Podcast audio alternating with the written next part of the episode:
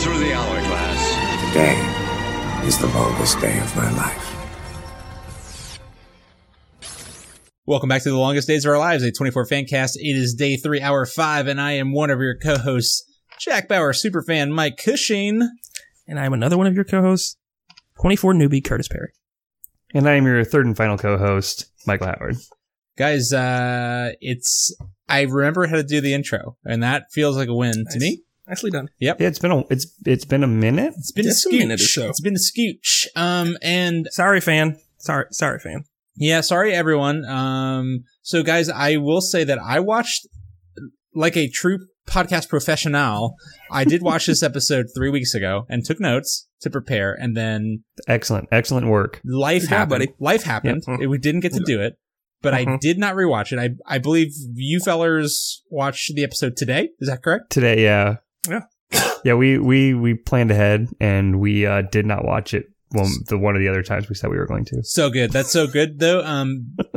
It's actually great that you did, because I was reading through my notes today, because you know how I do. I take extensive, very detailed notes. Of course, yeah. I call things out. There's a couple things in here that I do not understand the context for what I wrote anymore. Okay. Awesome. Cannot wait. At one point, I just have in all caps, someone got a beer bottle? ? I literally just watched the episode earlier today, and I cannot tell you what that means. Someone got a beer bottle. Someone got it. So nothing? You got, okay, well, I'll give you the context around these. Someone got a beer bottle, and then maybe you can fill me in, but I will need help. I also have thanks Yoda in all caps. Okay. Oh boy. This is going to be interesting, y'all. So I have some notes that I just have some good notes. Know what they mean, because again, I didn't really see this recently, but one thing I do know is that Jack is directly responsible for the murder and or death of multiple prison guards in this episode. That's what I said too. I was like, he's got a lot of blood on his hands, and probably semi-innocent. I mean, as innocent as prison guards could be, I guess. I mean, some of them were probably fine dudes. They just happened to they lucked into this job out of high school. It was just what they did. They were kind of cool. They didn't like hitting people with batons, but they did it. But they didn't torture anyone in the showers. But uh-oh, it's prison riot time. So we open up. There is a prison riot on hand at the prison. Kyle Singer has just... Hold up. We got to start. We started the debate, friendo. That's true. We did start at the debate. They were introducing... And now I have where your context comes in. I was trying to set the stage a little bit on... My bad. Oh, you know what, friendo? I'm sorry. It's been a month since we did the show. It's been a minute. Go ahead, give your recaps, and we'll get on. So, Kyle Singer had been previously abducted by some terrorists, and we had just previously learned that he is now fully infected with the Cordillorizer virus and corndog virus. And him and his girlfriend, what's her face, Linda, a girl named Linda in 2000. They were captured by terrorists, and now they're being held in a weird glass cell. Chase told his now girlfriend Kim Bauer that he was going to go interrogate Ramon Salazar at the prison. Jack blackmailed? I don't know. I even know the right. He just manipulated his daughter Kim into committing treason to falsify a prison transfer document so that he could break Ramon Salazar out of prison. We get so many good conversations about that later on. Just everyone realizing that. Oops, treason. Dad treason. You did dad treason. And so Michelle Dessler took control of CTU after Tony, her husband, was shot in the neck. And then Jack Bauer called David Palmer and just basically said, "Hey, be quiet if I shouldn't commit treason." Or if I should commit treason. Either way, Jack does the treason. And he proceeds to break Ramon Salazar, the Mexican drug lord and would-be terrorist, out of jail. and starts a prison riot to cover their escape. So we open up at 5 p.m. at the presidential debate between David Palmer and Senator John Keeler. We open up at 5:02, the debate moderated by a young, slender Seth MacFarlane, introducing the presidential candidates for the first of three debates. I had to look up who this dude. I'm like, I know this dude from somewhere, but you don't. He's essentially the announcer from all of the things. He looks. That's no. It's just the skinny captain of the Orville.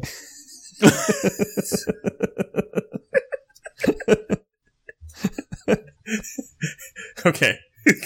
So Senator John Keeler is introduced. He walks on stage, followed by David Palmer. And it's kind of fun that debates are decided by a coin flip. Like who gets to go first? So before David walks on stage, Anne, his doctor and girlfriend, asks how he's doing, and David just says, "Is that a medical question or a personal one?" And she says, "Both," which they must have fun sex. That's just it's both doctor and girlfriend at all times. That's what he asks every time she says anything. Is your heart okay right now? Because we're getting into it real good. You all right? You gonna be okay, buddy? Your blood flow seems low. Could be better. David says that he's fine, and she just apologizes that he has to deal with her husband's lies, and he says it's fine, and walks onto stage after Keeler and addresses the national TV audience, and as he talks, we fade through a TV screen, and what happens? Oops. Oh, we're somebody got a beer bottle. Here's where, yeah, that's the notes. A beer bottle hits the TV screen. That's what I remember now when I said it out loud. Someone got a beer bottle.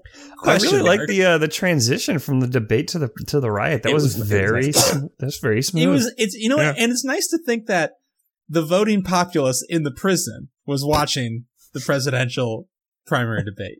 Some of them might get out in time. You don't know. California allows you to vote as an ex-con. So, keep them informed, fam. Did they? I don't think any of these dudes are getting out anytime soon. Probably not. Just watching what's going down here. Certainly not after their current behavior. And what follows next is not really grounds for early parole. No. Like, no one decides to stay in their cell and read a book. There's no Cameron Poe? No. So like, I'm going to see my little girl. You put the bunny down. Put the bunny back in the box. So we cut to the prison. A beer bottle crashes against the presidential debate, and a full riot is on hand. The prisoners are streaming through the prison, seizing control. Guards are being attacked, and Jack is running through the prison, clearing hallways with Ramon Salazar.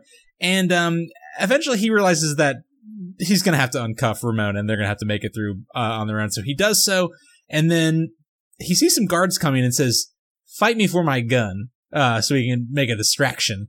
And they do so, and two guards run in after Jack says, "Help!"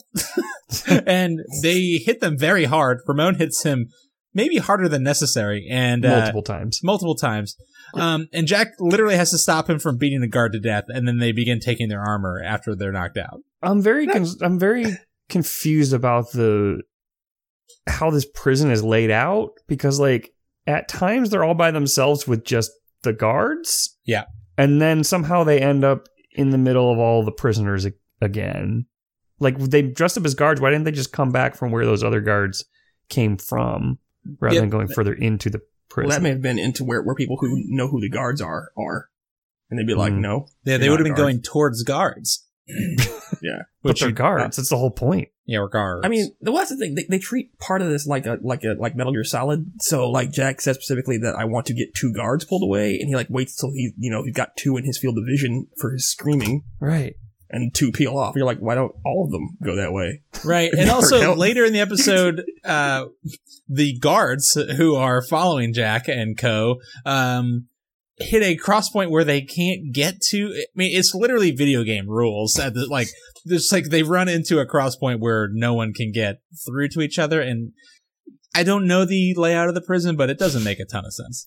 It's not good. And actually, looking at this riot made me think of something, and you may think of this too, fellas, as people who live in metropolitan areas.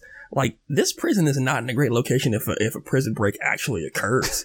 And I thought about that, but the prison in Chicago is in the middle of the city. If them bitches get out, I evacuate? I don't even know. Here's a fun story. So, this weekend, like literally at this point, 3 days ago, I was driving around the west side of Atlanta, and because like, you know, I've been thinking about looking for property that I might invest in or buy and build a housey, and because they're going to build a park around there, like similar to Piedmont Park, so like a big old Central Park type thing. And I'm driving around, and I'm going through this neighborhood. I'm like, oh, these are nice little places. Love this. And then I pull through a corner, and then all of a sudden, they're like, there's just trees. Like, there's nothing there. I was like, wow, I wonder why there's no houses here. And then I turn left, and I see a sign for Fulton County Prison. I'm like, oh, that's why.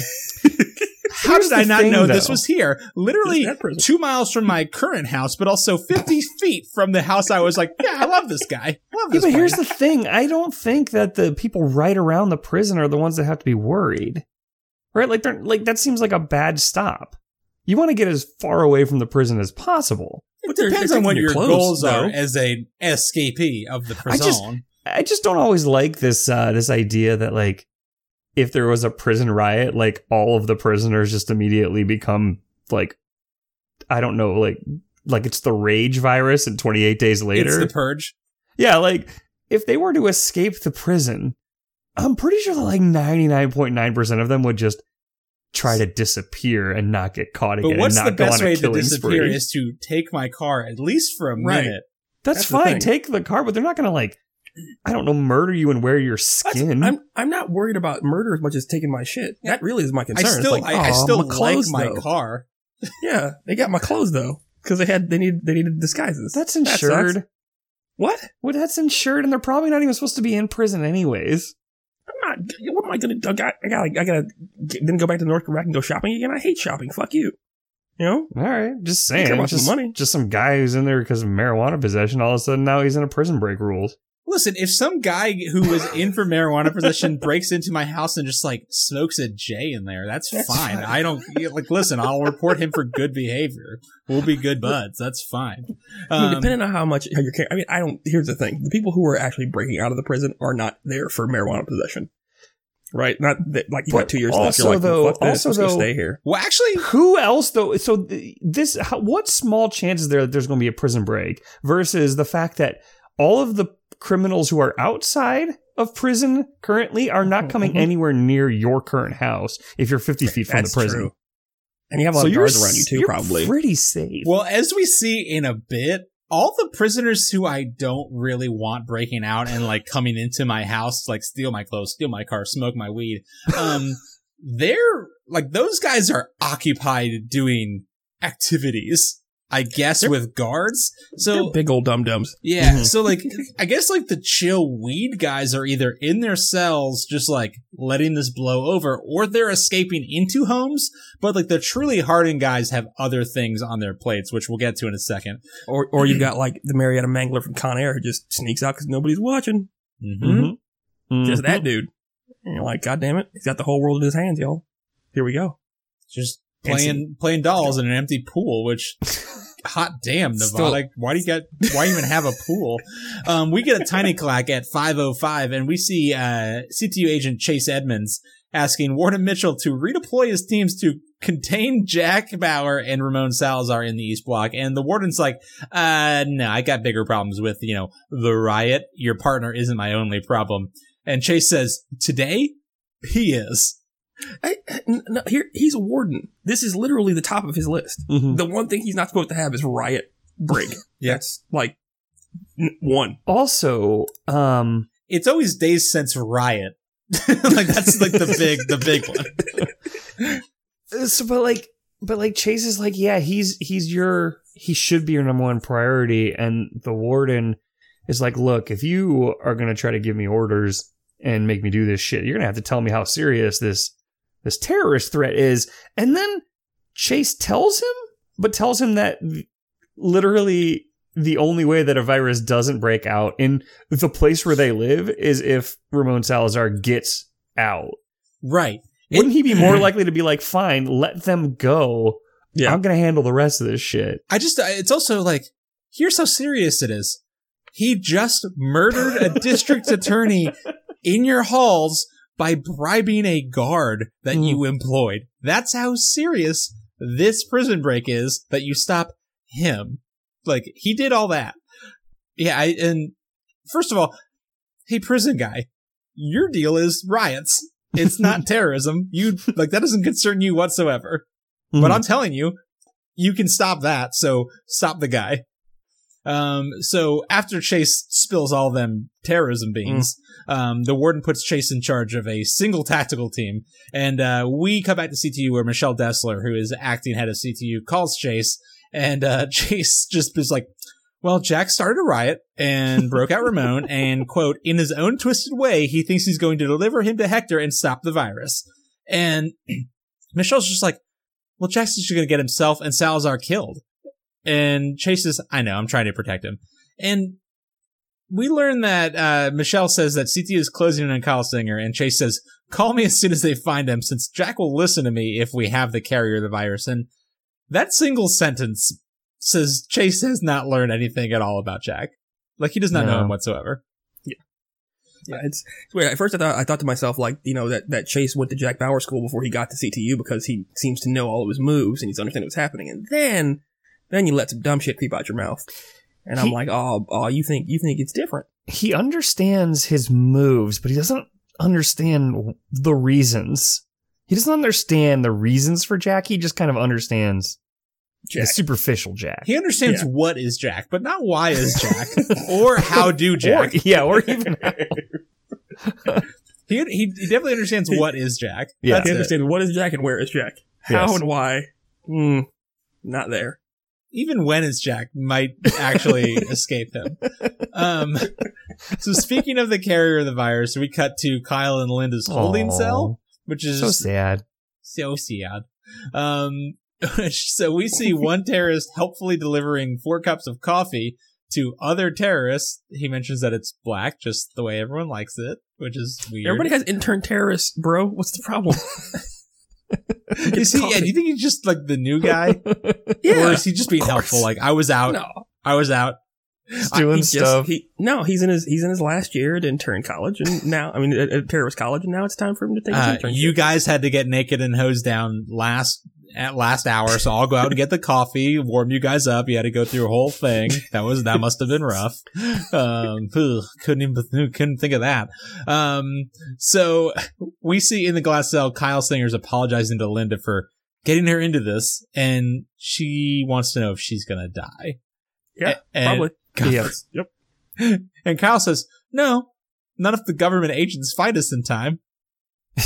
Yeah, this scene is really, really bad. Like, Kyle is, you know, he's trying to reassure her that everything's okay, and he said, you know, the federal agent called my dad, said I got a couple more hours before I'm contagious, so we're okay. But I'm like, if I'm Linda, I'm like, hey, cool, fam, you're real close right now.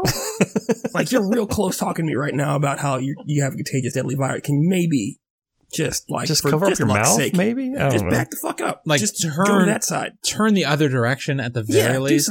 Do something, friendo. Just, no. Like, you're right here. Like, it looked like he wanted to go in for a kiss, but you're like, you literally have death in your body. Why? You're just riddled with poison. And so Kyle says, maybe you'll be okay, which seems to weirdly convince her. And Kyle stands up to look around his cell for some tools for escape, which luckily they just gave them metal tools in a glass cage. So they start picking stuff up. We get a tiny clock at 5:08, and again they have like metal conduit pipe running through the ceiling of this cell. The cell is kind of, it looks like it was like thrown together with parts from the Home Depot or McMaster or something. Yeah, but it's also like it's just 4 big plexiglass, like, concave windows in, like, a metal, like, there was thought to it, but, like, no thought to it. There's, like, yeah, I guess we better run all the electricity that this cell does not need through the ceiling? Yeah, there's no need for wires in it, but sure. Like, what is this conduit pipe powering? There's nothing in there. I thought Kyle was gonna, like, try to light a fire so that they would have to let him out. Yeah, I thought that's where we were going. So let's see. Let's see what he does in a second. So he sees the metal conduit pipe running through the ceiling of their cell and slowly starts banging his chair against it, his metal chair. And then he unscrews some pipes trying to find some wires. And he looks down at Linda and says, I can get you out of this. And then we cut to CTU focused on the one and only Kim Bauer. God damn it. Sorry, we'll get to what Kyle does and how what he said makes no fucking sense at all in a second. Yeah. Sorry. We got a couple minutes. Yeah. We got a couple on that one. So poor Kim. She's looking for any clue to find Kyle Singer. She finds a photo from a Caltrans server of someone in the back of a piece of shit Chevy Silverado wearing just a blue shirt. Just a real piece of shit. And she tells Adam Kaufman that it looks like the shirt that Kyle Singer was wearing, which, by the way, in this photo from the traffic cam server, it just looks like a blue blob in the middle of a huge silver blob. And you can only tell that the huge silver blob is a Chevy because it looks like a piece of dog shit. It's like 6 pixels. Yeah. So Adam says, release it to my screen so I can enhance it. And then she does that, and Michelle pulls Kim away and says, hey, have you heard about what's going on at the prison? And Kim says, no, I've been working super hard, which can't be right. And what does Michelle tell her? Well, she asks, like, when's the last time you heard from your dad? And, First, she says that her dad has initiated a prison break to get Ramon Salazar out of jail. And Kim's face is... So Kim volunteers the incriminating information, from what I recall. She asked when you last saw him, but she said, when I gave him the treason key? Yeah. So from what I remember... He asked for the key to treason, and then I gave him the treason. And Kim says, really I made a prison release form for him 30 minutes ago. Now you're telling me this isn't true? Yeah. It was like she talks and acts and has an intonation as if she's trying to play dumb badly. Yeah. Even though she's not. She's not suspicious, yet she sounds suspicious because she's trying to play dumb, which means that she's bad at stupid. She's not playing. She's just dumb. I ain't playing. I'm just as stupid, and I don't know why I'm stupid. So, which makes me stupid. Are you telling me now this isn't true?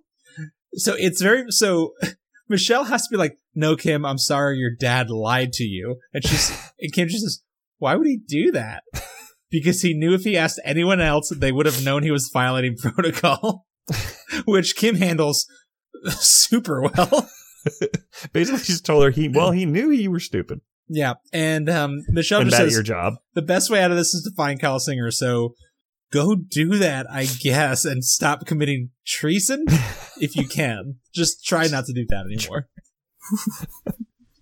So we get a tiny clock at 5:10, please take a drink, and we see Jack and Ramon now wearing riot gear walking through a hallway, and Jack just says, the guards are going to force all their attention through one entrance, and Ramon says, well, there's got to be a better way to get through this place.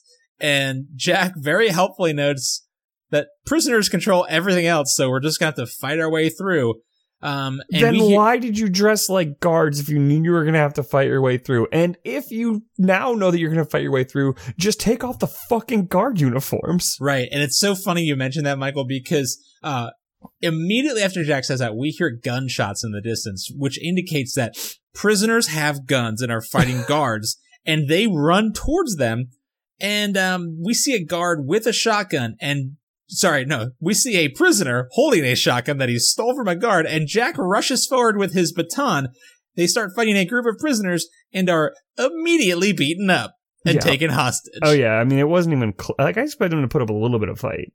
Literally 3 seconds. Mm-hmm. Everyone is... Curtis is gone, huh? He said, keep going, he'll be right back. He does tend to do that. Is that a Ryan Reynolds holding a gun in the back? What is this movie we're watching here? A lot of airport gun violence going on. What are we watching here? I can't tell. That does look like a Ryan Reynolds, right? It does, yeah. Very chaotic filming here. What are we even? Movie? That's definitely a Ryan Reynolds. That's definitely a Ryan Reynolds. Yeah. Is this another Tom Hanks produced one? Well, yeah, I mean, that's just such a cop out from Curtis. If it's a, what is this movie? So curious. Hi, Curtis. You keep going. You realize you're a critical part of this podcast, right? Like, you can't just leave. Yeah, I can't. Nobody needs a black guy. They always die first. It's fine. We're good. What are you watching back there? Don't worry about what the fuck I'm watching, Kush. Mind your business and run the podcast, bitch boy. I was trying to until you disappeared. So you just left. Until you left and showed me Ryan Reynolds on your TV screen. Did you say you saw Denzel? I couldn't tell. It's blurry back there. Who here is the weakest among you?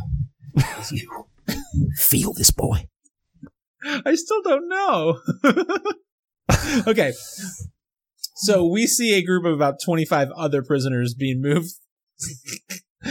Sorry, I blew it. We see a group of about 25 prisoners being moving through the hallway, and we see guards and Chase entering the cell block with the tactical team. And some prisoners run ahead of them. They're blocked off from the hallway, and Chase shoots at someone with his shotgun, misses like an asshole, and the prisoners immediately retreat behind a wall and tell Chase that they have hostages, and then just throw Jack out into the hallway and say, "We're moving, don't shoot." And Chase does not handle seeing Jack very well, as prisoners use him as a human shield, and we cut to commercial at 5:11. Would you guys have just shot Jack with a rubber bullet? I don't know, pop that sumbitch. Probably, yeah. Why not?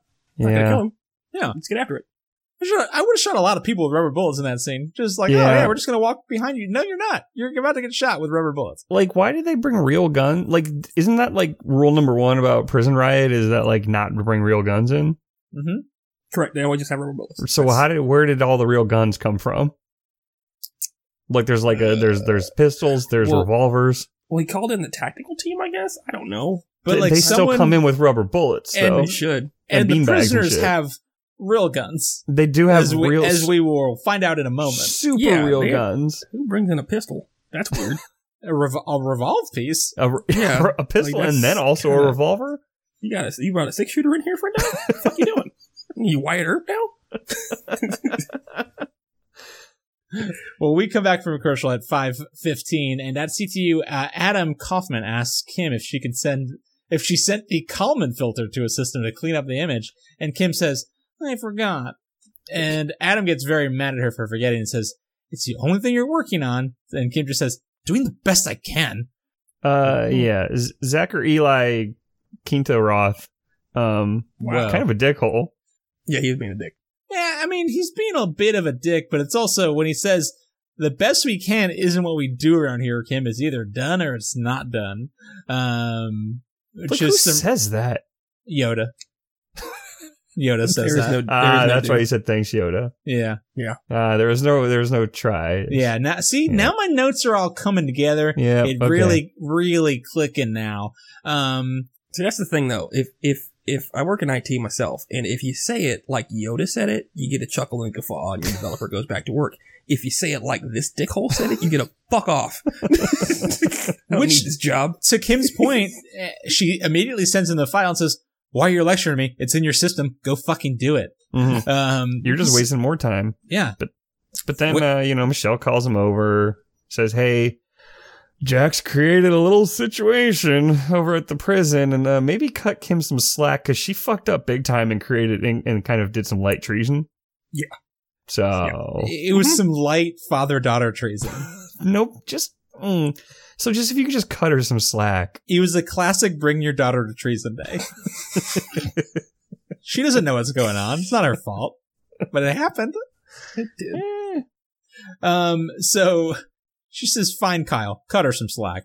And we find Kyle, who is now breached the metal conduit and is messing with a spool of wire. Hold on a minute, Coach. I got to do this one. Okay. I need it because this scene is it's fantastic.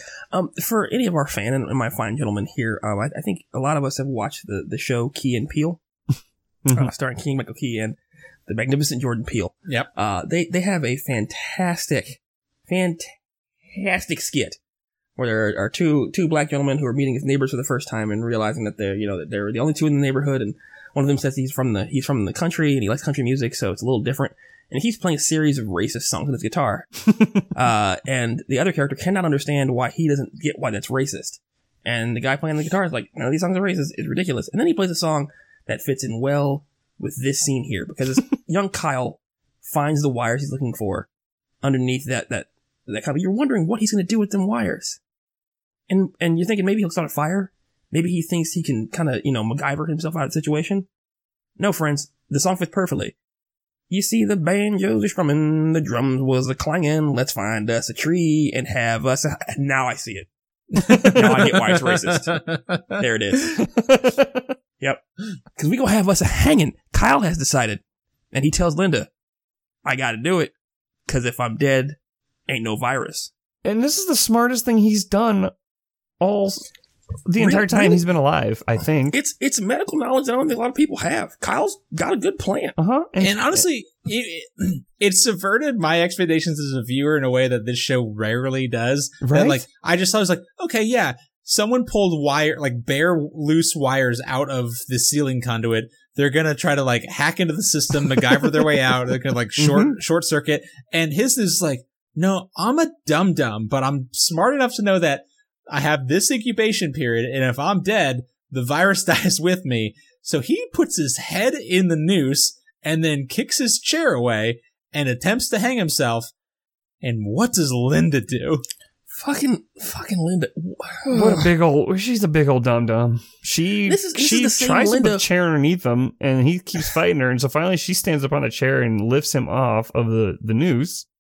And I get not wanting to watch someone... that you're in a room with, sure, kill themselves via hanging, particularly one that you've maybe loved and have had sex with and whatnot. Disease part, but hey, Linda, I know that she's dead either way at this point, but Linda, Shimona. Here's the thing: not 40 fucking minutes ago, she was letting homeboy go on his own. That's true. She was out of the car, have a good life while you're dying, son of a bitch. Bye.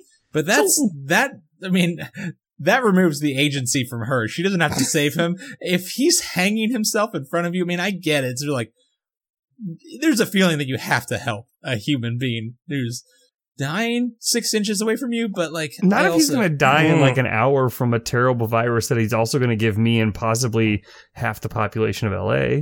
Yeah, Kush, not going to lie. In that situation, there's a very short list of the people that I'd save.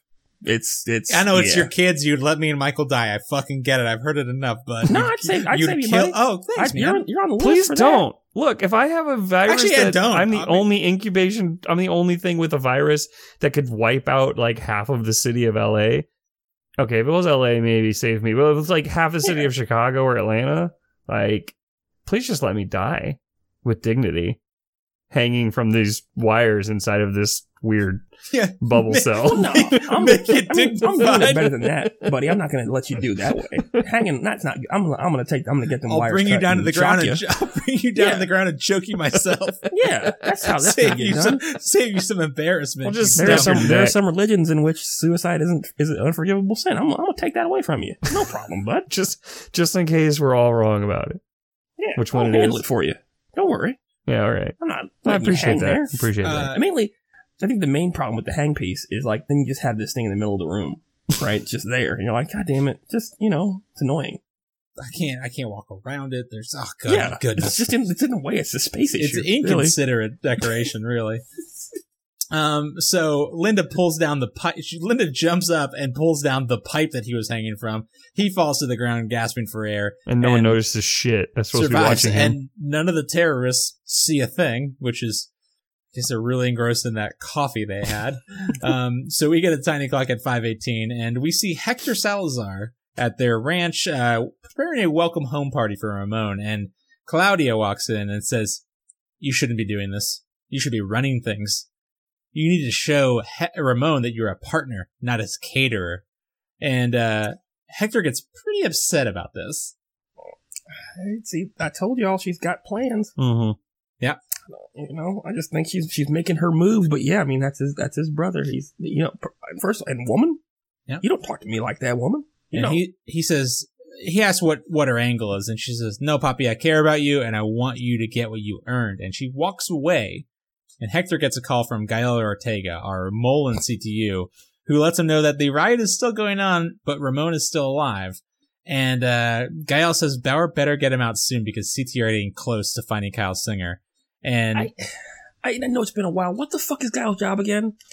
Like, why is he, I said, like, no, how does he have a fucking just a giant monitor set up in the middle of a server room? I think he's a tech dude.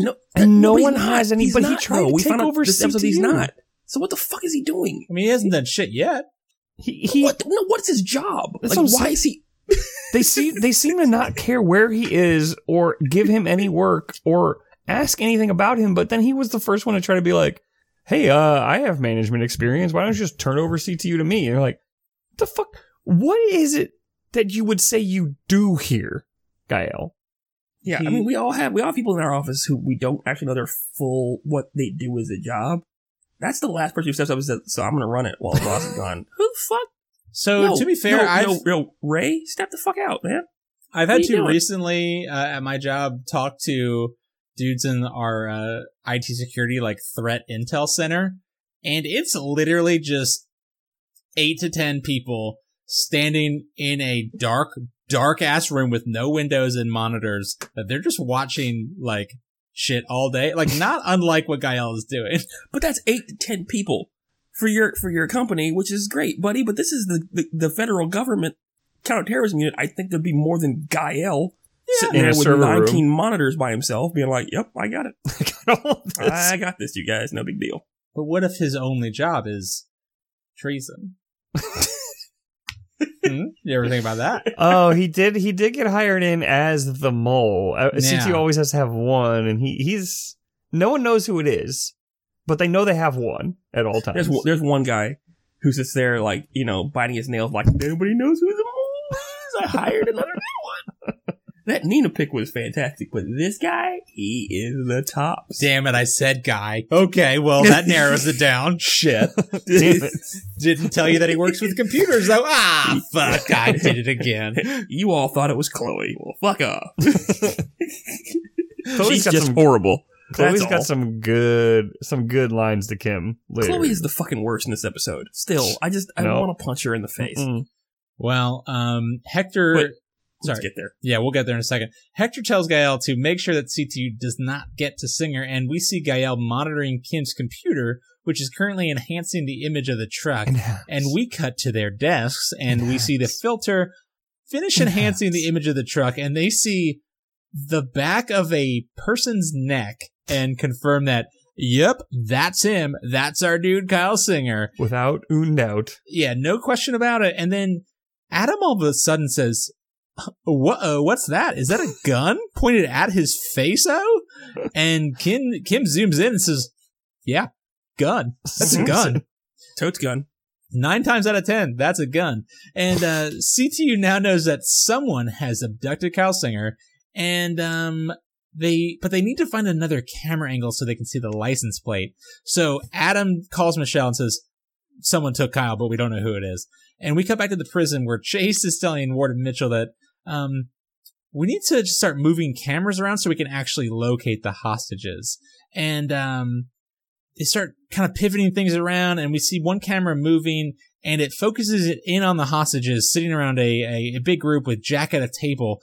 But one prisoner sees the camera move and shoots it with a shotgun. Oh.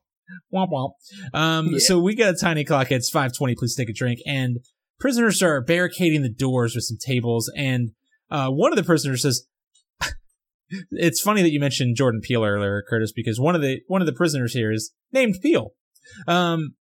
So it's weird. One of the inmates wants to leverage the guards to escape, but another, Peele, says it'll never work. They'll let the guards get wasted because all they care about is keeping us in.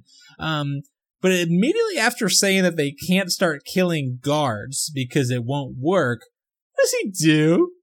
Well, he says that it won't work to kill the guards. He doesn't say that they can't kill the guards. It won't get us out, but he wants to have a little fun. He may as well. Cajolery, as it were, you know?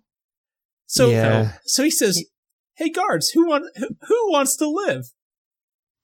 Yeah, and so, I gotta say it again. So I see one guard in particular who I'm like, "I seen you in an episode of Law and Order. You're gonna do something's gonna happen." you're one of those people. Is he the one who says nothing and then gets shot in the head, or the one who says something after he gets someone else? So initially there's no response to Peele, to his request, and that does not sit well. So somebody gets capped in the old headpiece right in the back, just done. And then a guard does speak up and say, "I want to live," which you know, you see somebody actually die next to you and think, you know, I don't want that, though. I don't want that. I don't know what I want, but I know I don't want that. That was bad. Mm-hmm. So he gets to the table. So what does he do? What happens? He gets to sit at the table, and then old Jackie boy gets picked to the other side of the table. Yeah, because Jackie says, "I don't recognize you." Jack says, I'm new here. Yeah, new guy. And so he takes... It's always the new guy who gets picked on. Yeah. You gotta pick on the new guy. Give me my coffee. You know, get on this, sit on this table, or I might make you play a game of death. Do that, new dude.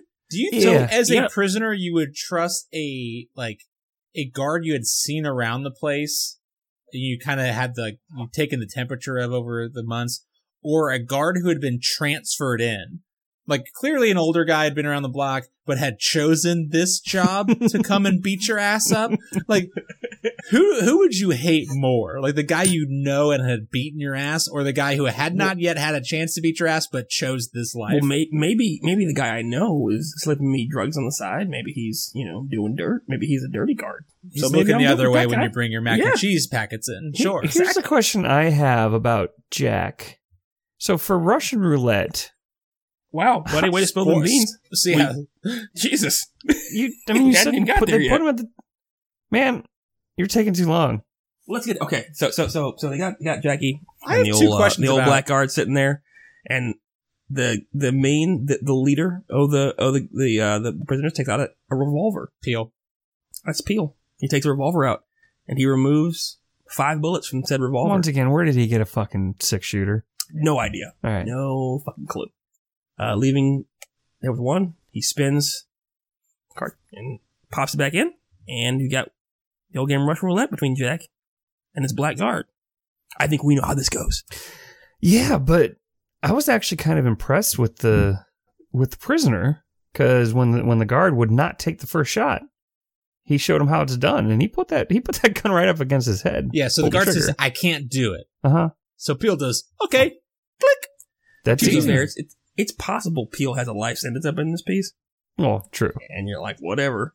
It's also possible he's just a really cool guy. He's just a badass. Do you think about that? Like, that he's just a really cool dude? We have different definitions of cool, I think. No, it's like he's a really cool guy. How many times do you think Jack has played Russian roulette before this time? 15. I was going to say, 20. It's got to be at least a dozen, right? Yeah. Like, by himself.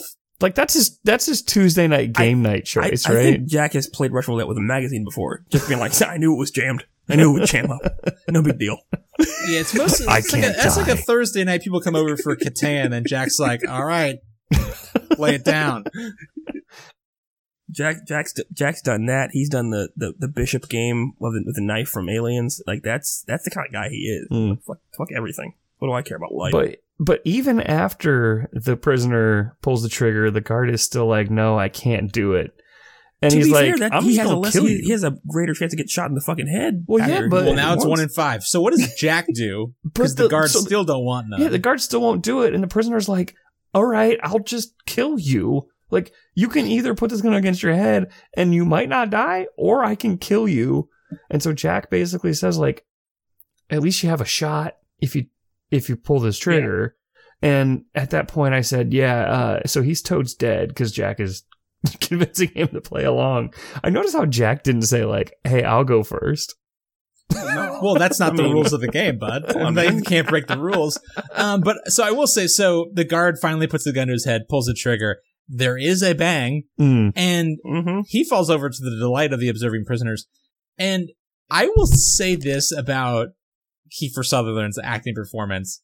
He does this a couple times in this show, and maybe a couple times in this episode, but it's that, like, the blink that he does, like the really long, like, shocked blink when there's the actual bang, that, like, Kiefer really sells this, like, sad surprise, like, just, or like, just shit, like, I got a man killed. Like, he sells it really, really well. Like, Kiefer really performs in small bits, I feel like. Like, he sells a lot of emotion in very small ways.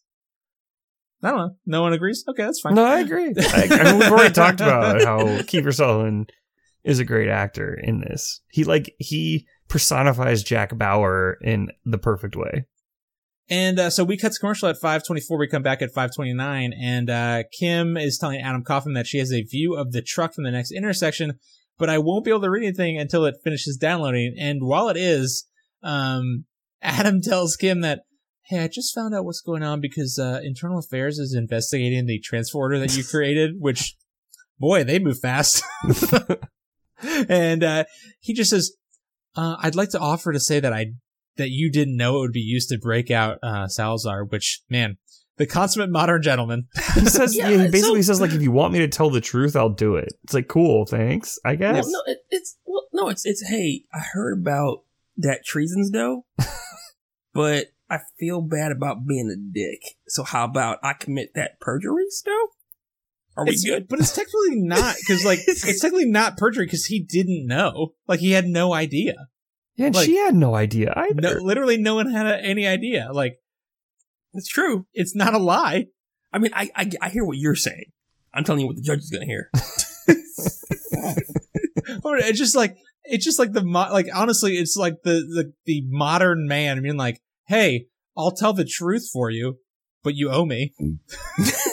Like, if you want to give me a blowy or something, that's fine. Do you ever wish that 24 was filmed like it was a documentary like The Office, just so you could get like the face, like Kim just stares at the camera like or like they have the like the interstitial confessionals?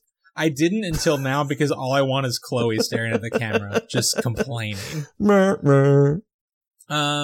Okay, so Kim says, I'll be okay, but before the image finishes downloading, we get an error message pop on our screen, a 402, which Adam says, oh, that means an error with an internal router, and like, y'all, come on. It doesn't. Yeah, I know it doesn't, but like, no, it doesn't. If it does, and he knows that, somebody's like internal spy sense must be tingling, like, oh, someone's messing with our shit. But nope. So God damn it. A 402 error really isn't used overall, but I think it's about potentially overload of requests if it is used. Secondly, if you have an internal router issue in a government terrorist facility, go check that shit out immediately. That's not something you can just hide. So Kim does check, and what does she find out?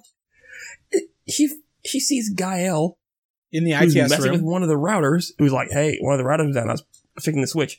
So if I'm to understand this correctly, so Gael, he says some sort of power surge knocked out the router. Right. So Gael was told by Hector Salazar to stop them from finding Kyle Singer, which at most he inconveniences them for a minute. And so his solution to that was to do something that caused them to be nullified for 1 minute exactly. And then stay there in the place where they would have to come fix it. And also be seen messing with the one piece of equipment that could... So Kim walks in and says, what's going on? He's like, oh, this router was messed up with the power surge. I'm fixing it. And Kim asks him, why didn't you call IT? So Gael isn't an IT guy. And he's like, I got it. What the fuck's going on? I got this. So think this way. One of the maybe five Hispanic people who work in this office is fucking with our shit now when he's not supposed to be fucking with our shit, and we're trying to find a Mexican drug lord. I mean, that's racial profiling, Curtis. It's 2000. Yeah, wow, you've really connected some dots. Wow, it's 2003, my friend. Wow. Build a firewall, huh, Curtis? Okay. Jeez. Wow. God. If I'm looking for a mole, I thought that the one dude who's been alone the whole time.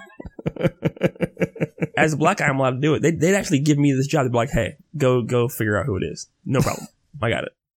Well, we get a tiny clock at 5:31, and Adam tells Kim as she walks back to the routers back up, and she asks, hey, is Gael's explanation of a power surge plausible? And Adam says, I don't know. So they get back to work, and immediately the image resolves, and they see a license plate, and Adam calls Michelle to tell her the news. And the truck was last seen driving west from Santa Fe Springs. And Michelle says, okay, I got to get back to Ryan Chappelle. And Chappelle on the phone, the district director, asks if they know if Bauer is working alone or with someone else. And Michelle says, I don't know, but I'll find out. Definitely not his daughter.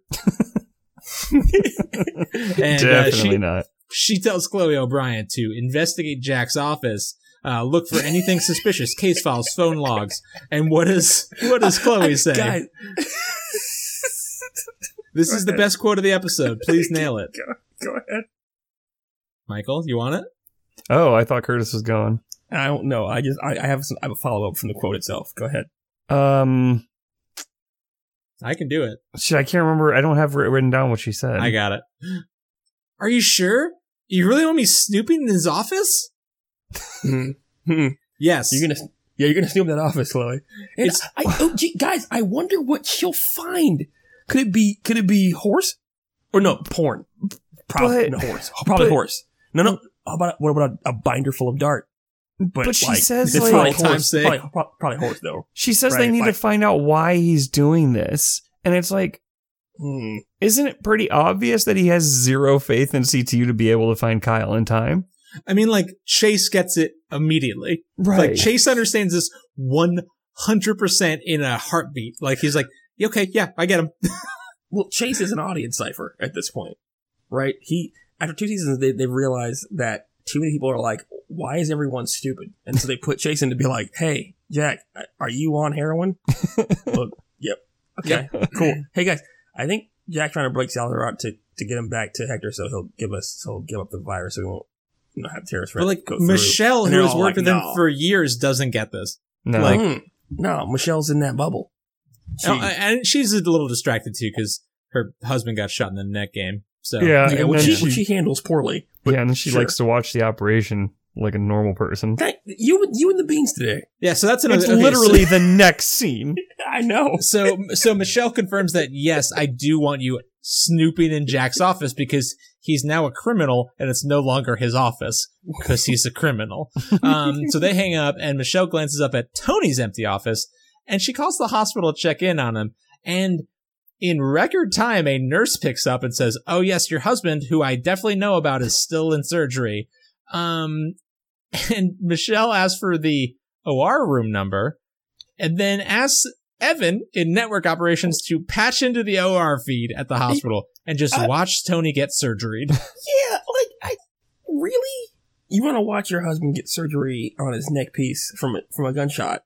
That's one, just, no. Also, I'm willing to give up a reasonable amount of privacy to our intelligence agencies to make sure we're safe, but them ORs though? With no reason.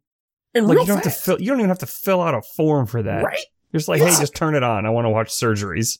I had surgery on I had an abscess like on my butt a couple years ago. And I know that I must have been like real spread eagle, knocked out with my feet's up in the air, my bum hanging out. Like just the thought of like some government agent. Michelle Dessler watched that shit. Friend, they watch your butt stuff. Yeah, they totally watched all your butt stuff. And listen, can I say this? It was infected and swollen. I had my butt, like my left butt was twice as big as my right butt. I don't want anyone to see that, but the thought that Michelle Dessler accidentally patched in to that while she was trying to watch her. Oh, I said four. Oh, God, not three. Well, like, yeah, it's like, oh, she just thought her husband's neck game was going on. But no, but you saw my left butt being real big and full of bad stuff. But I got a endoscopy, and I'm pretty sure there was a federal agent just with popcorn. You're like, look at this dude right here. About to get that butt probe. Mm-hmm. You think the butt probes are still fun for him? I guess. Probably. If they like alien, like sci-fi bullshit about butt probing, they're like, look. I feel like that's the job they give the new people. It's like, oh, you're on butt probe duty. Watch this ass probe, though. You got to graduate to ass infection. That's the good stuff. Yeah. You guys watch that guy get his that thing on his ass removed. Yeah. Well, you're gonna look at butt probe today, okay? Probie. That's what you're gonna do. That's what we call you, probie. You're gonna watch these probes. Enjoy yourself. So we cut to Chase leading a tactical team down a hallway preparing to set some explosives, and a guard hands him a gun, and then Chase puts on a pair of Google glasses. He steps into a crawl space, and somehow this pair of smart glasses is hooked into a wired video feed. I'm taking that back. Yeah, y'all, Chase is wearing what would have worked for Google if they made them. Mm-hmm. The one eyepiece that gives you a heads up. What the bullshit that Google actually made did not work. But he's wearing what they should have made. Well, yeah. Go on. Curtis, to your point, though, the ones they should have made do have a 200-foot-long cord that they feed out of the crawl space that Chase walks into with a camera on it. So he goes into the crawl space with some pipes, followed by guards to place explosives on a wall. And we get a 10 o'clock at 5:35. Please take a drink. And 15 minutes after the first guard shot himself in the head, Peele, the prisoner, decides that it's now time for round two of Russian roulette. And he obviously picks Ramon Salazar and sits him down across from Jack. I don't know what they were doing for 15 minutes between rounds, but I honestly don't really want to know. I'm sure it was gross. Very. Ramon tries to tell everyone that he's a prisoner, not a guard, and Jack says, yeah, he's a prisoner. He was transferred here a week ago. I'm a federal agent who wanted to break him out of jail. So Peele says, cool, what's your name? He clearly gives no fucks about Ramon thinks he's that big of a boss, though. He's like, I'm Ramon Salazar. I'm sure you've heard of me. Peele's like, yeah, okay. You. Name's Jack Bauer. Okay, great. Cool. And so, how about them roulettes, though? Yeah, the roulettes, though. And so, so Chase and the guards are feeding an alto camera to look through a vent, and the 24 Wiki had this note about Chase doing that. It says, Chase now has a front row seat to the hostage situation, which is the funniest, stupid shit I've ever read. I also love that Ramon's whole thing is saying, if I die, my brother will find you. It's like, yeah, dude, I'm in the prison. Like, yeah, I get it. It's not that hard to find me. That's where I'm going to be, especially after this. I'm not fucking Jason Bourne. I'm here. Yeah, you're right. He will. Boom, time done. So then when they give him... So he gives the gun to Jack and he says, show this foreigner how it's done. Right. I know. Like, whoa, dude. You're both Hispanic. What are you even talking about? What does that even mean, though? Was he trying to appeal to Jack as if he thought Jack was racist? Let's be honest. Only Americans and Russians are stupid enough to play this fucking game. So show them how we do it. It's just like, hey, the casual racism of, like, first of all, he doesn't know that Ramon is, like, all he says is, my brother will find you. He doesn't say, I'm a Mexican drug lord. He just says, my brother will kill you. And Peele, who appears to be some kind of Hispanic. He's totally Italian. Says, show this foreigner how it's done. It's like, whoa, dude, fuck off. It was so random. But then I was thinking, like... But, like, what a way to build rapport with someone you're forcing to commit, like... His 1 in 6 suicide. His name's Peele. Maybe his dad is white. Jordan Peele's half white, so maybe, you don't know. It's true. So what does Jack do? He looks at Ramon, picks up the gun. What does he do? Pulls the trigger real fast. No hesitation. Click. Shit. Inmates applaud. He slides the gun over to Ramon. What does Ramon do? I mean, this is where he tells him if I die, my brother. Yeah, right. Yeah. But Ramon does it. And they're not scared to die. The inmates start a fun "do it" chant, which is cool. Do it. Shut up and do it. Like he's about to do a keg stand. And so Ramon looks Jack in the eye, pulls the trigger, click, and Jack does a little shocked blink where he thought he was going to react to a gunshot, didn't get it. More applause from the inmates. And on the other side of the wall, we see Chase placing an absolute fuck ton of plastic explosive. And Jack, who is looking over Salazar's head, sees a pinpoint of light from the snake camera moving in the vent, and he knows that something's up. And Peele slides the gun back to Jack and says, hey, Jackie boy, looks like you might lose the title. So right before this happened, I had the thought, like, I feel like Russian roulette is a pretty easy game to win if you just, like, look at the gun. At the chamber. Because you can see straight through the side chambers if there's no bullet. You see four of the chambers. Right. Yeah. Mm-hmm. And it turns over before it fires. So yeah, if you can't see the bullet, you know it's not the bullet. You just surreptitiously cock it. So Jack sees the pinpoint of light and realizes that there be guards over yonder way. So Peele hands him the gun, and the prisoners resume chanting, "Do it." And Ramon, somehow knowing what's going on, nods very slightly at Jack. So Jack picks up the gun. I assume Ramon saw Jack look over his head and kind of make... He saw a tinge of something. What I thought here, guys, was that Ramon saw Jack's face, but also Ramon did what you said, Michael, and looked at the chambers before he flipped the gun and was giving him the okay to be like, okay, it's time. Okay, like so Kong. Actually, Curtis, knowing that, Jack puts the gun to his head, and getting the high sign from Ramon, what does he do? He decides, it's time, y'all. Shoots Peele right in the chest. Points the gun at Peele and gives him the old chest bang. He shoots Peele, immediately turns and jabs another prisoner in the face with the butt of the gun, or the barrel of the gun.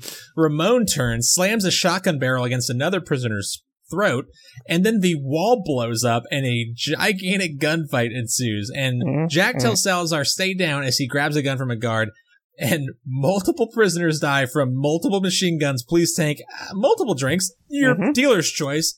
And Jack and Ramon now carrying a shotgun, crawl out of the room, and Chase yells out for Jack, but does not get an answer, as we cut to commercial at 5:39, and we come back at 5:43. How do you guys feel about Jack and Ramon right now? You guys feel good? I mean, I still don't understand the plan, and I don't understand how they're going to get out. But one thing, so like every time they came back from a commercial, they would show like part of the debate to show that, yes, in fact, the debate is still going on. Yeah. And when they came back from this commercial, I actually said that I'm glad they aren't showing any of this stupid debate. I feel like season 1 and possibly even season 2 might have shown us like a good 20 minutes of this debate. Yeah. Oh, yeah. 100%. More political intrigue than those two. Yeah. So, which, by the way, we do get a bit of it in the second, and it reminded me how much, holy fuck, I hate even the thought of a political debate. Yeah, I was like, damn, I spoke too soon. So we come back from a commercial at 5:43, and Chloe O'Brian is looking through Jack's office, and a shocker of all shockers, she finds the empty vial of heroin, a syringe, and then she hesitates for a moment. She found the nay-nay, y'all. She hesitates for a moment and then picks up Jack's phone and calls the lab to say, can someone come up with a drug kit? And then we cut to the presidential debate, where John Keeler is saying, in my opinion, you don't elect the platform, you elect the man. And boy, howdy, y'all, we really goobered up both of those ones, huh, fellers? Yeah, I'm gonna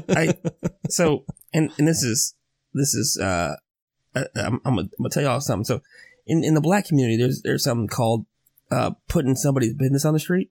Mm-hmm. Okay. What Keeler does here essentially says, you know, you elect the person, and this man has managed to marry a treasonous, like, kind of spy, divorce her, and now he's engaged in a relationship with someone who's tied up in an SEC investigation about, you know, about faking clinical trials. And David's face is essentially what it looks like when you see someone who says, why are you putting my motherfucking business in the street? That doesn't belong here. So how dare you? Now, he says it more professional than that, but that's the face he's making. Who the fuck do you think you are right now? So I had two thoughts about that, because so one, he rightfully questions the personal choices that David has made and continues to make, which, fair play. Yeah, because Keeler, like, you would think just from a optical standpoint that David would learn a lesson. Yeah, that not getting involved with a woman whose husband went to jail for SEC fraud would probably be like pretty high on the list of not to do. Which, I hear what you're saying. Very true. But the second part of it is, like, the way he frames it, like, which seemed to be, like, the best. Like, he says, like, most of us assumed he would not repeat his history of associating with persons of a questionable moral character. But, like, which really makes you realize that there's no good way to be like, well, I heard his girlfriend's a real asshole. Also, I don't know if this is just me projecting from 2019 back to 2003, but, like, I feel like we were trying to figure out whether this was a primary challenge debate or whether this was like the actual presidential debate. I feel like this is some GOP bullshit. So Keeler has got to be GOP, right? This has to be the actual debate. Essentially, what it is, you guys, he married this treacherous black woman.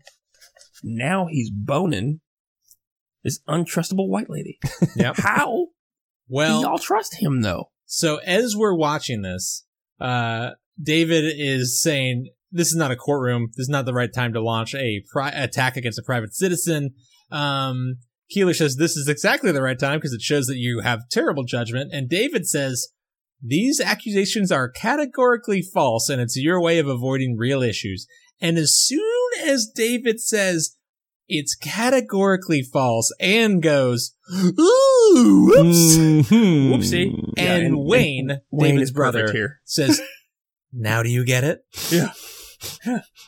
So once again, David has hopped into it with both feet, lied on national TV for his lady friend, and Anne, I don't know. She doesn't know that it's true. Well, yeah, because he didn't know it because he didn't care to find out. Well, to his mind, Anne told him it didn't happen. They were going to pay him off to shut him the fuck up. The way that he just says categorically false, though, that's not a statement you make in a debate. He believed his lady friend. That's just bad politics, though. Yeah, very. It's a bad plan. But he believed his woman friend. What's he supposed to do? You can believe it without saying categorically false. You'd be like, she assures me it's false. It was a Boy Scout. She told me she ain't do shit. So yeah, I trust her. Plus, Curtis, it's weird to find you defending David Palmer. It's possible that the sex game is off the charts. So he's like, that's so true, though. I don't care. In Jack's office, the drug test comes back positive for horse. Oh yeah. That's that horse for show. I tasted it myself. It's that real good, pure. God, shit. This is the best scene. I want to take the scene, but I want to take the say. Oh, that's that secretariat though. Mm-hmm. This is the literal best scene because Chloe gets the positive result and goes to tell Michelle, and we get a tiny clock at 5:46. Please take a drink. And Kim sees Chloe in her dad's office and goes up to confront her. And Chloe tells her, quote, "Michelle wanted me to go through your dad's stuff." And then I'm looking for anything that could help them understand what your dad is doing. What's up? Yeah. What's up? Then Kim has to go full seven, y'all. She looks at Chloe and says, "What's in the box?" Well, so this is even the best part. So first, Kim asks, "Hey, do you think Gael's explanation is plausible that a power surge would knock out the servers?" And Chloe says, "It couldn't because the surge predators aren't even in ITS, so that wouldn't happen." So Kim shrugs it off and then says, "Hey, what did you find?" And Chloe gets very defensive and just says, "Just go away." This is really inappropriate behavior, Kim. "What's in the box?" I have, according to Regulation 40 or 41, I don't remember which one it is, but it says that I have jurisdictional providence. Cool story. What's in the box? So Chloe just immediately freaks out. It's like, this is really inappropriate. Kim asked her one question. It's like, "You're really attacking me. I'm just trying to help you." And then Kim just kind of stands there and says, "You need to calm down. You're very on edge right now." So Kim just says, "I don't really want to go anywhere until you tell me what's going on." So what does Chloe very bluntly tell her? "I think your dad's been using drugs. He's been acting really weird, Kay. And here's heroin." And then she walks out of the room, past Kim, and then turns around, and what does she say to Kim? "It's not fair you made me do this. It was very uncomfortable." Fuck you, Chloe. God damn, she's the worst. I can't. I love it. I want to punch her face. It's so good. I want to hit her so hard.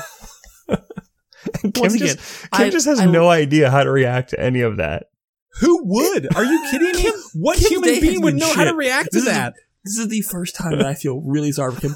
And literally, "Hey, so your dad asked you to commit treason and lied to you about it. Mm-hmm. And you did that. That's cool. Then you tried to find our terrorist, got fucked over by an IT guy. Now you know he was full of shit, but thanks for finding the IT guy. Also, your dad's on that sweet horse.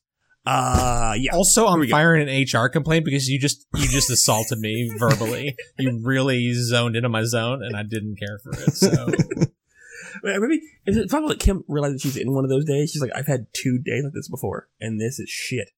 You think at some point Kim was just like, "Let me find a cougar and end this." This is not worth it. So we get another tiny clock. It is 4:15. Nope, we get another tiny clock. It is 5:49. Please take a drink. And Chloe walks downstairs and shows Michelle the vial and the syringe, which she says, again, heroin. And while this is going on, Jack's a user, which is such a cute way of saying that. Jack is now a late middle-aged white man who just can't really get by anymore. While this is going on, Adam Kaufman tells Michelle, yeah, statistically speaking, old white man.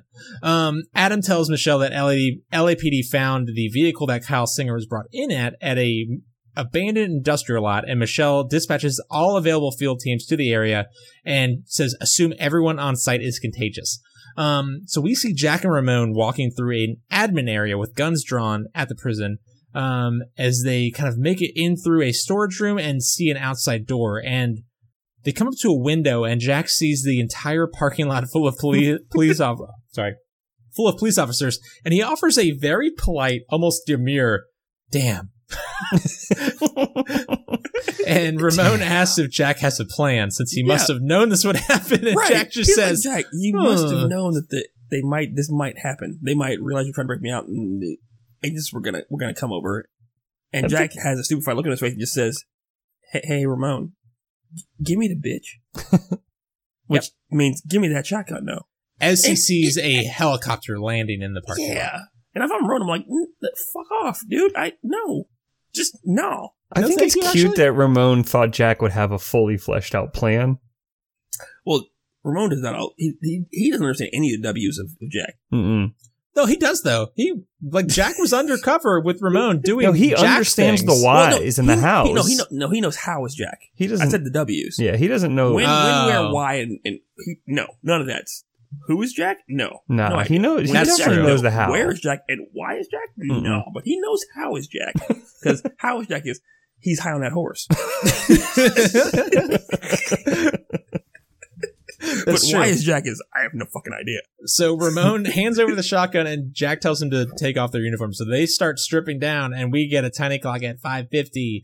Cut to commercial at 5:50 and we come back at 5:55. Why did we have them take off the strip down and take off the guard uniforms? Because you don't want to go. They didn't want to be wearing prison jerseys for the prison team when they got word to their final destination. Of course. They didn't want to be wearing the away team's colors when they landed. So we come back at 5:55. We hear David talking some bullshit about economic projections instead of his soap opera life. And then we cut to CTU where Michelle receives a phone call from a man named Cal Gill, who tells her CTU teams are on the site at the industrial complex, but there are 3 warehouses that they have to clear on the property. And Michelle cuts away and asks Adam to use infrared satellites to narrow down where they're holding Singer. And Adam hangs up, immediately passes that task on to Kim, who isn't paying any attention whatsoever. But she eventually turns back with tears in her eyes and gets to work. And Jack sees Chase at the prison. We cut back. We see Chase emerge from the prison to confer with the warden and the CTU tactical team. And the warden says, "We can't search the cells until they lock everything down." But as they're talking, we cut back to the supply room where Jack tells Ramon, "You're going to have to trust me and do everything I tell you." And then what does he do? They just walk out there. Yeah. Just like, Hey, Chase, we're going to take the chopper and please don't do anything about it. That'd be great. Yeah. But so Chase tells him CTU is close to getting Kyle Singer. And what does Jack say? "How close, Chase?" Close. The next hour and 48 minutes? Close ain't gonna cut it this time. Yeah. Mm-hmm. I have to deliver Salazar now. And as he I have to be on that chopper in 60 seconds.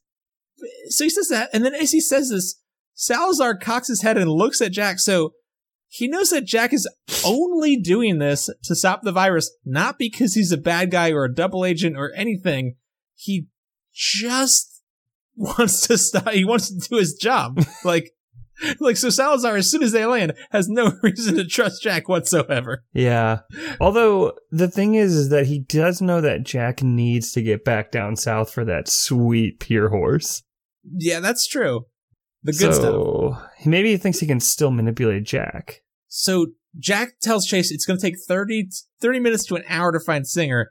and I need to get in that helicopter in like 60 seconds or 100,000 people will die. And Chase considers that for a moment while like 30 dudes point guns at Jack for a very long time. So like drink 1,000 drinks, I guess. Drink 1,000.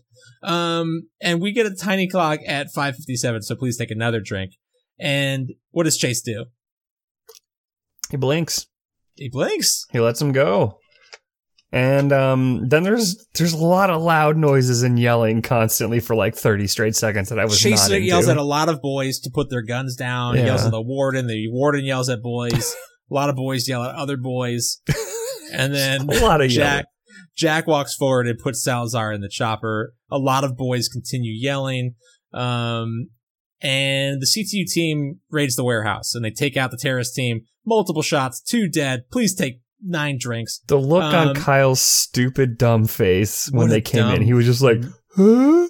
Oh, I wish I was joking. So the lead CTU agent tells CTU headquarters that they have Kyle Singer, and we see Jack as we get that news, disabling the comms and the locator in the chopper as Chase gets a call from Michelle confirming that they have Kyle Singer, but Jack has already taken off and is scooting away as Chase tries to get his attention, shouting at the chopper fruitlessly. I think Jack heard him. He just knows that Ramon has the best horse farm. Yeah. And he just got to take him to the horse farm. A bunch of healthy ponies running around down there. He heard him. He was just like, yeah, I'm already here, though, so I'm just going to finish. So in a split screen, we see Chase desperately trying to flag Jack down, get him down to the ground in the helicopter. We see President Palmer continue the debate with Keeler saying, and Keeler says, you can talk about facts and figures all you want, Mr. President, which, okay, so we went off the rails in 2004. Got it. That's where everything went to shit. As Anne and Wayne watch on the monitor, and we see Kyle and Linda placed in containment units for transport as Hector oversees preparations for the welcome feast for Ramon.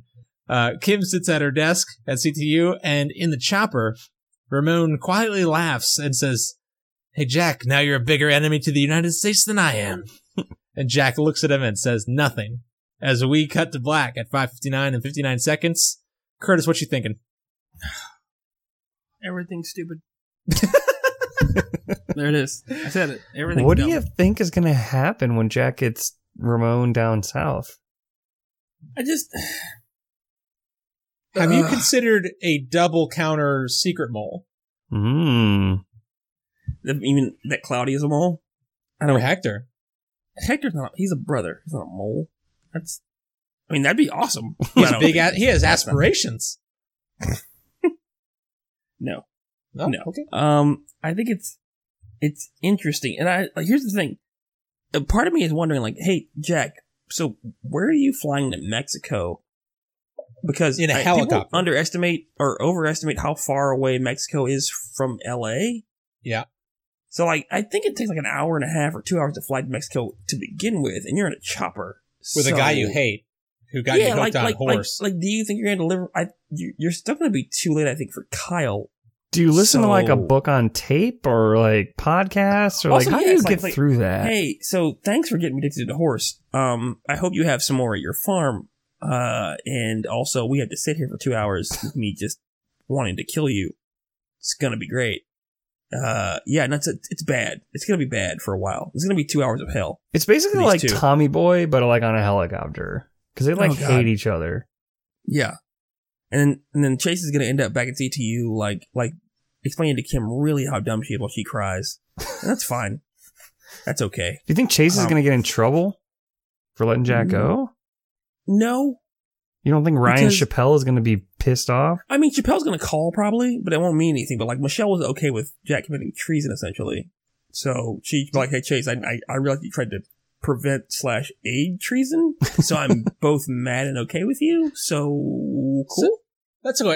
So do you guys think Ryan Chappelle came up earlier in this season than he has in the past? Mm-hmm.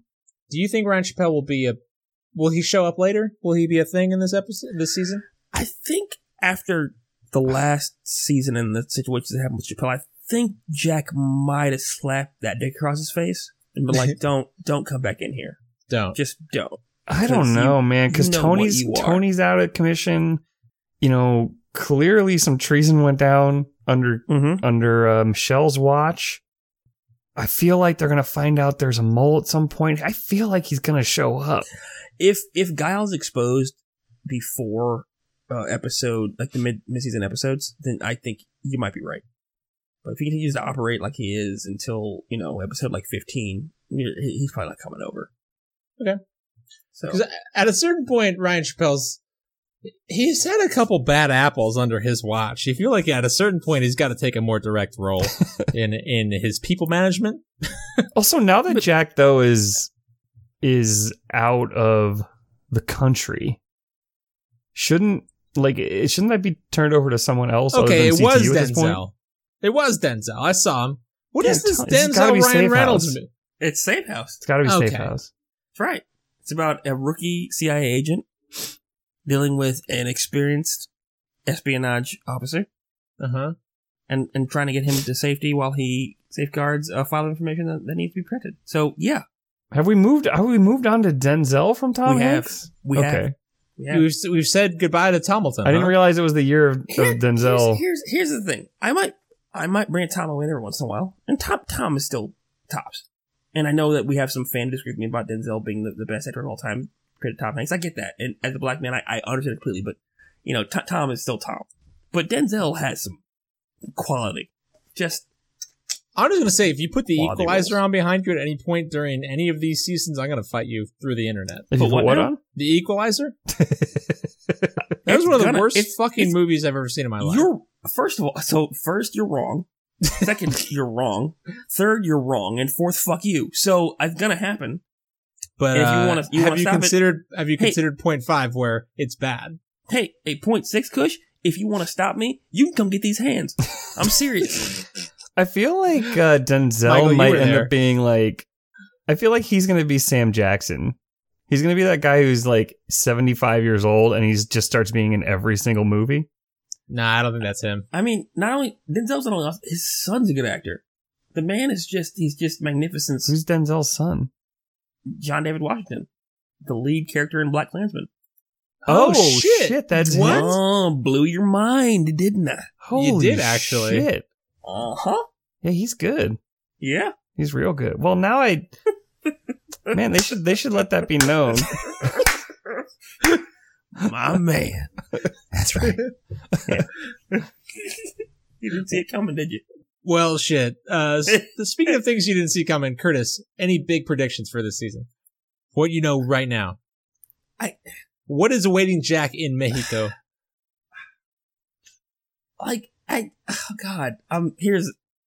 I'm worried about, like, Claudia trying to run her queen pin game on Jack. And, like, offering him, like, sexual favors while he's high on horse. And that can be real bad. But this was a network show, right? So I think it's just going to be Jack getting high. And that's fine. That's okay. Take that horse, buddy. Okay.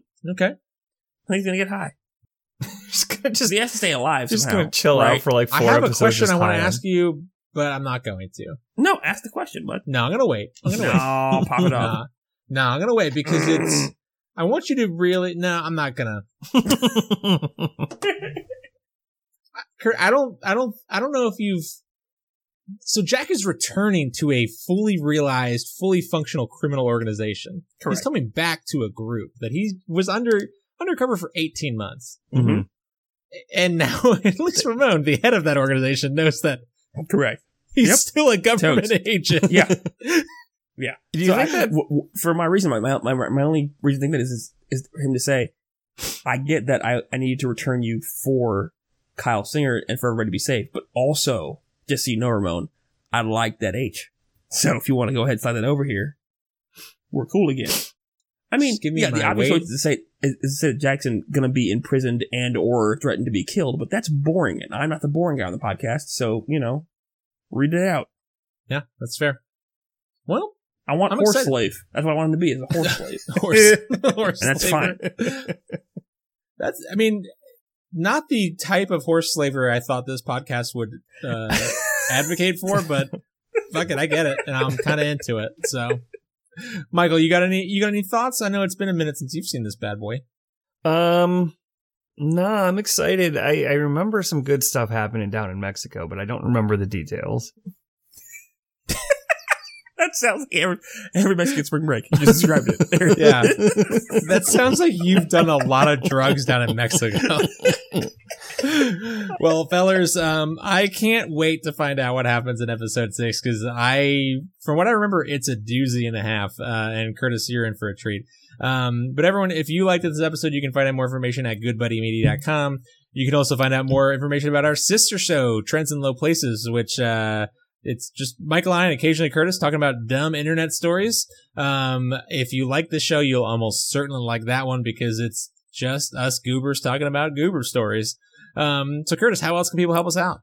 Yeah, folks, if you want to help us out, go ahead, subscribe to our podcast, Long Days of Our Lives, or our sister podcast, Trends in Low Places, on your podcast app of choice, whether that be Spotify, iTunes, Podcast Addict, Podbean, however you get your podcasts.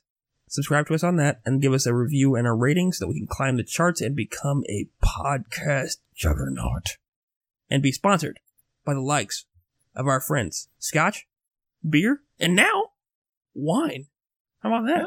Oh. Yeah, Curtis, that's the thing. Curtis, what were you drinking tonight? Because I feel like I denoted two very distinctly different, clear, pinkish, reddish liquids. So I went with one thing that I don't want to sponsored by, and one that I do. So it one like rosé. One was vodka. So not y'all. Like not really. And then one was a little bit of rosé. So yeah. If we want to, if rosé wants to sponsor us, get after it. If Rick Ross, aka Ricky Rosé, wants to sponsor the podcast, come get it. Is that Ricky? What we're calling Rick Ross now? Rosé. Oh, okay. Yeah. It looked like it was either rosé or a really light Shirley Temple. I found a rosé with Malbec grapes. Yeah, so now we're talking. I like that. Real good. Real good. Like, chilled like or warm. It's fine. It's good wine. Quality. I like that. All right. Not getting off of booze, because I don't like alcohol in particular. It's bad for you. Everyone, don't do that. Uh-oh. I'm just kidding. Drink all that alcohol. Anyway, Michael, Tiny Clock, please take a smoke. What's that? Tiny Clock, please take a smoke. I don't know how drugs work. Smoke one and drink one. Do the strikeout. Take one. Like in Beer Fest. Tiny Clock, eat a mushroom. Oh, get after it, folks. Get after it. Anyway, Michael, how can the folks help us out on the old social medias? You can find us on Twitter and Facebook at LDuelCast, LDOOL Cast. You can also just search for Longest Days of Our Lives to find us. You can find not on Instagram, but we do have an email address, goodbuddymedia@gmail.com, where you can email us your fan theory. You can have us read something on the show to a friend or an enemy or a frenemy, or just, I don't know, tell us how cool we are and how much you enjoy the show, and yell at us when we don't, get episodes out in a timely fashion. Yeah. You know what? I'm going to make Graham. Graham. By next episode, we're going to have a Graham. How about that? Wow. Meantime. Mm-hmm. Get it. What kind of content are we going to have in that bad boy?